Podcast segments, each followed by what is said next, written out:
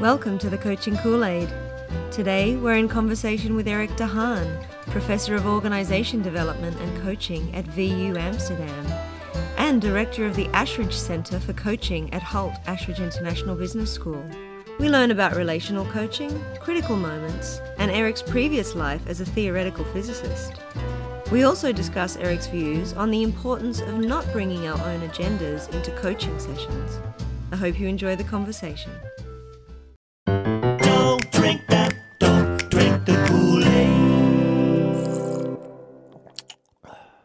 The Institute of Coaching in Leadership and Healthcare conference in Boston. Yes, and we're interviewing Erik de Haan, author of many books, but the latest one, Critical Moments in Coaching, which we've both read and thoroughly enjoyed. Thank you. For Thank that. You. thought it Thank you so much. And remind me to get it signed. For, Uh, yes. Could you tell us what are critical moments in coaching? Well, it's a book about what happens inside a coaching conversation. And it's full of reports from clients, coaches, even uh, commissioners of coaching sessions and assignments about what were moments inside sessions that they remember for some reason. It could be because something shifted in that moment, maybe uh, the conversation returned back to that moment. It could also be a moment where there was a meeting and they suddenly realized each other's presence, for example. It could be many, many different things. And that's what the book is about. We loved it because of the qualitative aspect, because we find that that's something that's often lacking in coaching research. We love that qualitative approach. And we were also having a chat um, and talking about the fact that it's reading it is it feels like a supervision session, and supervision is so important. But then if you can't get to it um, often enough, having a book like that in which you can sort of fall into that space, into that coaching space, and listen to other people's experiences, it's so incredibly useful. it, it made me wonder. Um, did you have a critical moment? Like, can you sort of recall, like, one critical moment that you had in, in coaching that made you want to write about this? Yeah, that's that's a very nice question because that, of course, those ones, my own critical moments, are the ones that I left out of the book because I wanted to be a researcher Yes. and I don't want, I didn't want to be biased. So it's it's a clever question, I have to say. Uh, but my own critical moments, well, there's a one that I earliest one that I remember. I was in my twenties, and I was receiving uh, late twenties career counseling. Uh, because I was a physicist, and uh, the only thing I knew was that I wasn't in at home there. I wasn't in my place. I wasn't really happy at work, so I wanted to go somewhere else um, but I had no idea where. And so I had many sessions with a clinical psychologist, and there was one session that I very, very clearly remember uh, where I suddenly it suddenly dawned on me that he had a great job, he had a fun job, and I wanted to be on his seat. I was I wanted to be sitting where he was sitting, and that of course that transformed my idea about what I could be uh, and who I could become. That was actually going to be another question of mine, which was, you know, a lot of coaches have had a career prior to being a coach. So, like, maybe this is the second or third or even fourth act for people yes, who are coaches. absolutely. Yes. And so you were a physicist before Yes, that, I, I was. I actually studied theoretical physics, which is very near to math- mathematics. Mm-hmm. And even then, I realized I need to get out into the world. and need to make, make this more practical. Mm. So then I, um, I did my PhD in psychophysics, which is on the border between physics and psychology. Wow. Um, and oh, that's an interesting field, but I still wasn't happy about the kind of work I was doing. Switching on and off computers, doing experiments, reading peer reviewed articles full of formulas and tables. Yes, yes. And there was something missing. And, but I only very gradually discovered that, that I'm much more triggered by inter, uh, um, human problems between, between people, conflicts, Mm. or uh, you know, stuckness, as we call it. yeah, Uh, that. that kind of thing. Stuckness. Has that been a difficult process moving from something so mathematical and so quantitative into a, into a qualitative space? It wasn't difficult because I, I really found my profession. So I was I never looked back, and I was very really uh, passionate about the field from the beginning. I did some voluntary voluntary consulting in, in my university and things like that, and I loved it. Uh, but it was a very long tradi- uh, uh, transition because I had to relearn and uh, many, as you suggest, many many different things. And I, I went back to uh, at school. I went to uh, you know the first undergraduate course in, in psychology, for for example, and I tried to get the, the psychology degree. But I realized that that was not really. That was again very dreary, very kind of long uh, chapters about things that we don't quite understand, the mind. Uh, so I I s- switched then to more practical uh, development, and I did my psychotherapy studies, uh, which was much more inspirational for me. Interesting. Okay. Yeah. What is your general approach to coaching? Uh, we call it, um, we teach coaches, and what we do, we call it relational coaching, which means that you uh, uh, give attention to the here and now of the conversation, and you try to work with what's happening right now between the coachee and yourself, and you try to use that um, kind of dance that, that emerges in a session. You use it to shed light on the issues of the coachee. And I'm saying we because some of us in the faculty come from different backgrounds, such as Gestalt or Rogerian counseling, and as myself, psychoanalysis. And we, both of those kind of broad uh, backgrounds, um, love working with the with the present mo- moment.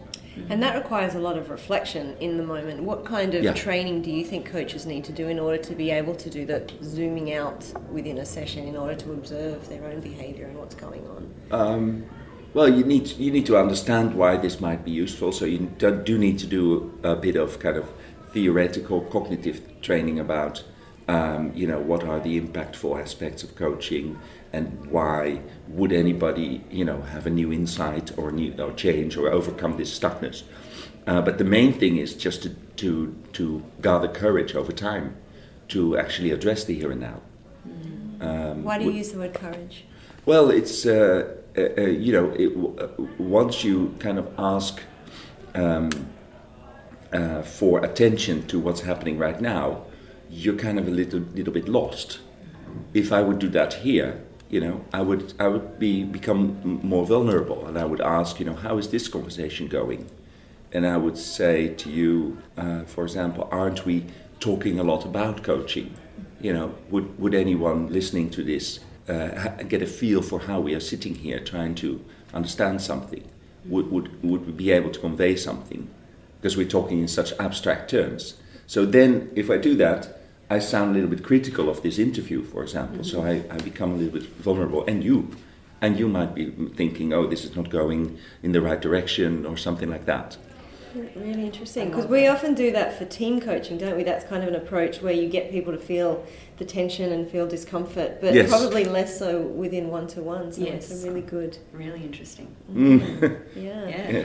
Like so it. so and to, to gather courage it, it's important that you do it again and again and again so i guess one of our vehicles to to develop this kind of uh, work, way of working is group supervision Mm-hmm. uh, where people can do a session and have three four five people looking at that Mm-hmm. and then bringing out what, what, what has just happened in that session Mm-hmm. uh, together thinking together about that And then, in terms of the critical moments that you describe yeah and how important they are, in the book, it's it's obviously the, the coach reflecting on the critical moment after it's occurred. Would you suggest that actually it might be worthwhile to actually um, draw attention to the critical moment when you're in it? yes absolutely yes Yeah, right. I really think that's that's uh, that that would be relational. Yes. That would be looking at oh what just what just happened between us, yes, yes, or yes. you know, for example, you know, I may not have said to my counselor what was occurring there to me. I may have gone on telling him all my stories, Yes. but actually I was jealous of him listening to so many people's stories, and that would have been the ingredient that he could then work with. And so it is important to try to open up about what, what happens, what shifts are happening for you. Sure. And you say relational. I think the word that's popping out to me there is that you'd have to have such good rapport Mm. at that point to be able to sort of highlight that critical moment as it's happening, wouldn't you? So Yes, yeah. and to kind of sustain or overcome the kind of the moment of doubt or um, vulnerability. Yeah. yeah. So, what do you see as being one of the biggest challenges faced by coaches or even the coaching industry at the moment? At the moment, Well, I think I think uh, you know coaches, whether they're young, new to the profession, or old, I think they're all very fond of what they're doing. I'm, I'm not alone in that. I think a lot of people choose this, as you say, as a third, fourth, well, as a main profession over time when they get a little bit older. So um, we are all very well-meaning and uh, and passionate. And I think we're doing very, really good work. The, the, one thing that I would mention is that because we're so driven by um, ideals and we want to improve the planet and uh, things like that, we might be uh, more directive than we think. So we might have an agenda to you know to improve something about the ethical ways of doing business for a company or to improve something about the leaders kind of balance or sense of balance, and um, maybe to do to offer positive psychology or something like that or health. And so, in, in I think coaching can be seriously weakened if a coach has an agenda. Uh, so, because then the coach might become, uh, you know, openly or not, explicitly or implicitly directive in the sessions and say, okay, you need to do this, and and, and you know, let's look at the bright side, or you know, go and do some uh, mindfulness uh, meditation. And all of those things, I think they're not really coaching. Coaching is more kind of being with the client and allowing the client to come to some insight or something like that. If I would have to mention, as you asked, one danger or one kind of uh, flip side of coaching, it will be that for me. It's a really interesting point. Do you think it's possible for a human being not to have an agenda? No, that's a very good question again. So one of my masters in the field, uh, Carl uh, Rogers. Uh, you know, so I, my first training was in, in Rogerian counselling. Yes. After that, after mm-hmm. that career ca- counselling, mm. he said, you know, I have to admit, I always try to follow the client and be with the client, but I'm biased too.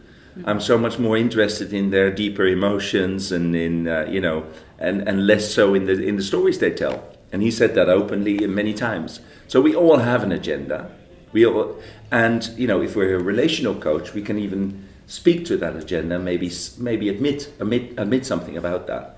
The, it, the the problem is more when that agenda becomes a kind of drivenness in a p- particular direction, and that's not always so helpful. Mm. Do you think it can ever be helpful? Are there any situations in which Mm-hmm. I mean, maybe agenda is the wrong word, but ha- yeah. having a stake, let's say, in the conversation could, yes. could be appropriate. Well, sometimes over over short periods of time, uh, a client can feel very helpful, helpless, or stressed, or pressurized, or nearing a burnout or something. And, and it's well known that it's it's good to take the client by the hand if they really feel highly anxious, even during sessions, mm. and you know help them to another referral and you yes. know things like that and that is more directive. Mm. Um, but you, you're then doing that because the client in that time, and it's usually a brief time, cannot think very clearly. So then, yes. But again, then, then what the client needs might not be coaching again. That's right. Uh, it's the perennial question, isn't it? Because when we were doing the master's program, it was all very much ask, don't tell, ask, don't tell. And mm. then as we go out into our careers and we and we do start coaching and we realize there are some moments in which they're begging you just tell me just give me something mm. and it's it's interesting because you really it, that's a critical moment in itself isn't it yes. you really have to be able to zoom out yeah. and say you I'm can't just ask why do you what yeah what is it that you, you feel you need to be told and you can keep doing that's that right. or yeah. sometimes you can just give them a little tidbit yeah yeah so uh, is there any personal experience you've got in which you found yourself with an agenda that you found to be particularly problematic, or even a time when you thought, okay, no, this is actually helping someone? If I'm, ah. I'm going to tell them what to do? Um, for myself, if I look at my practice at the moment, I do a lot of uh, group supervision, but also individual supervision.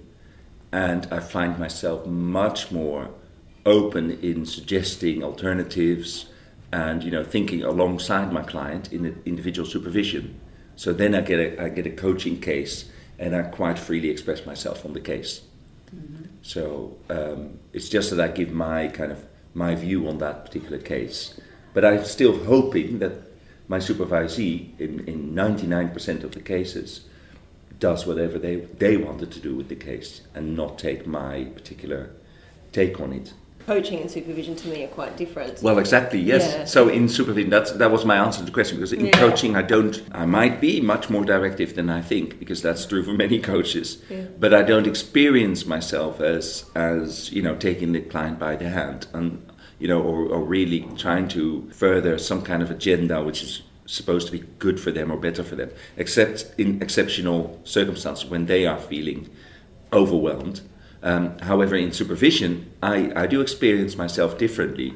I quite mm. freely say, okay, yeah, I've had a client like that before, and I did this, mm. or I said that, and and but, but but all the time trusting that the other person is not going to kind of copy whatever I just just suggested, but uses it as a form of inspiration mm. as they go back to their to working with their client. And do you have any advice for coaches who may not even be aware if they are checking their own biases or their own agendas at the door? Is it, do you have any advice for people to go into a coaching session and being mindful of ah. their agenda, apart from just thinking, I'm going to be mindful of my agenda? Yes, or I need to remember what, Yeah. what, what was said in the previous session. That's right. Yes, no. So that's that would be my answer: not to do those two things, mm-hmm, mm-hmm. and and just trust your memory. It's amazing how the memory works. So you sit down with a client even after three months, and they they speak about something that they spoke about last time, and they say, "Oh, John was at it again," or or you know, I was in this meeting, and you know, lo and behold, you know, and and then as you're listening to the client, your memory will will tune into that, and then a lot of what you need to to to be there alongside them will come out. So if you, I think if you trust yourself, you can you can let let a lot of that go. Sage advice. Yeah, it's fantastic. Yeah.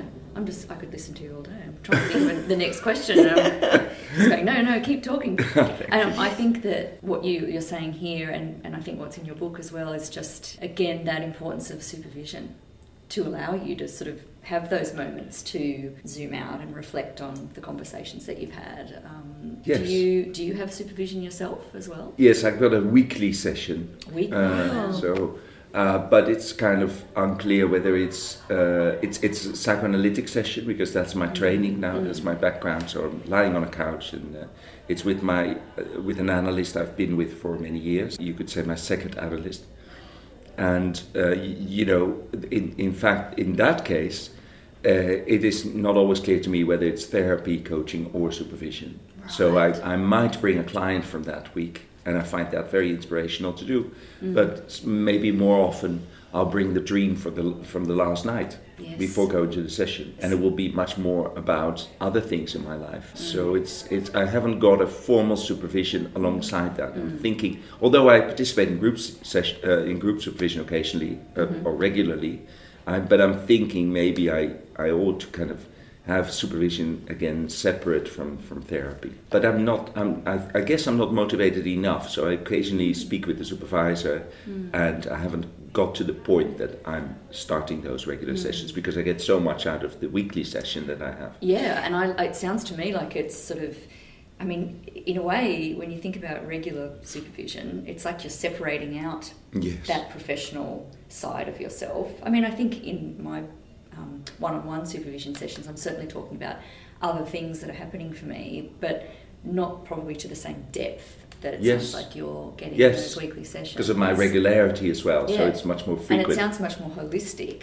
Hmm, yes, that's which how I is really experience it. interesting. Yeah. Given that, and given your background, do you think it's possible for people to be really good coaches when they have no psychology background whatsoever? Uh, I think there's a lot of us are really naturals and really have talent to do the session well and can be trained, you know, with an extensive coaching course and some supervision to really be very helpful. But I think if you if, if you make this your profession, you will be curious about the mind and you will want to learn at more depth um, uh, about it and, and maybe read or study as I did psychotherapy. Um, so, you know, if I could wind back the clock and if at 18 I, I could have chosen the right studies for me, I would have probably studied medicine.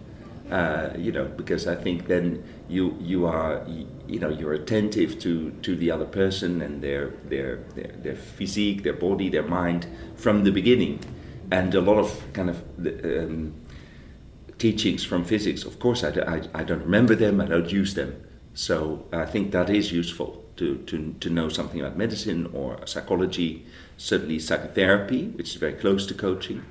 But you can do, you can do good work early on. In fact, there is some research that uh, you know starting therapists and starting coaches, because they're so motivated to do well for their clients, that they actually um, have you know some some cases better results than experienced ones. So it's, it's Yeah, something to think about. Yeah, Yeah. yeah.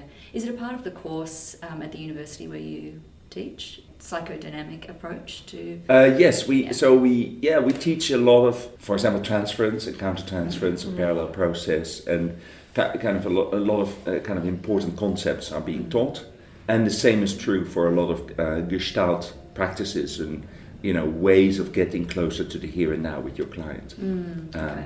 so it was certainly yeah. a part of our uh, course at Sydney University. Uh-huh. Um, and also just being able to identify possible continuums that a person might be on in terms of personality Yeah. from a from a healthy expression to a disordered expression. Ah, so yeah. you know, yesterday you were speaking about narcissists and borderline personality disorder, that sort of thing. To just be able to just pick up, Yes. you know, just be aware if that's Yes, and know, that needs further study. So I think a good coach will always mm, start to read more about that and maybe get um, uh, certified in, in doing a, a, a, a psychometric instrument in that area, and uh, you know, so you build up your your understanding, even if you're not a psychologist. Like myself, I'm not a psychologist, but I am a, psychotherapist. Yes. I think the understanding of uh, transference and countertransference is particularly important for those critical moments, aren't they? When Yeah. you're really able to zoom out and have a look what's going on here. Yeah, Yeah, yeah. yeah.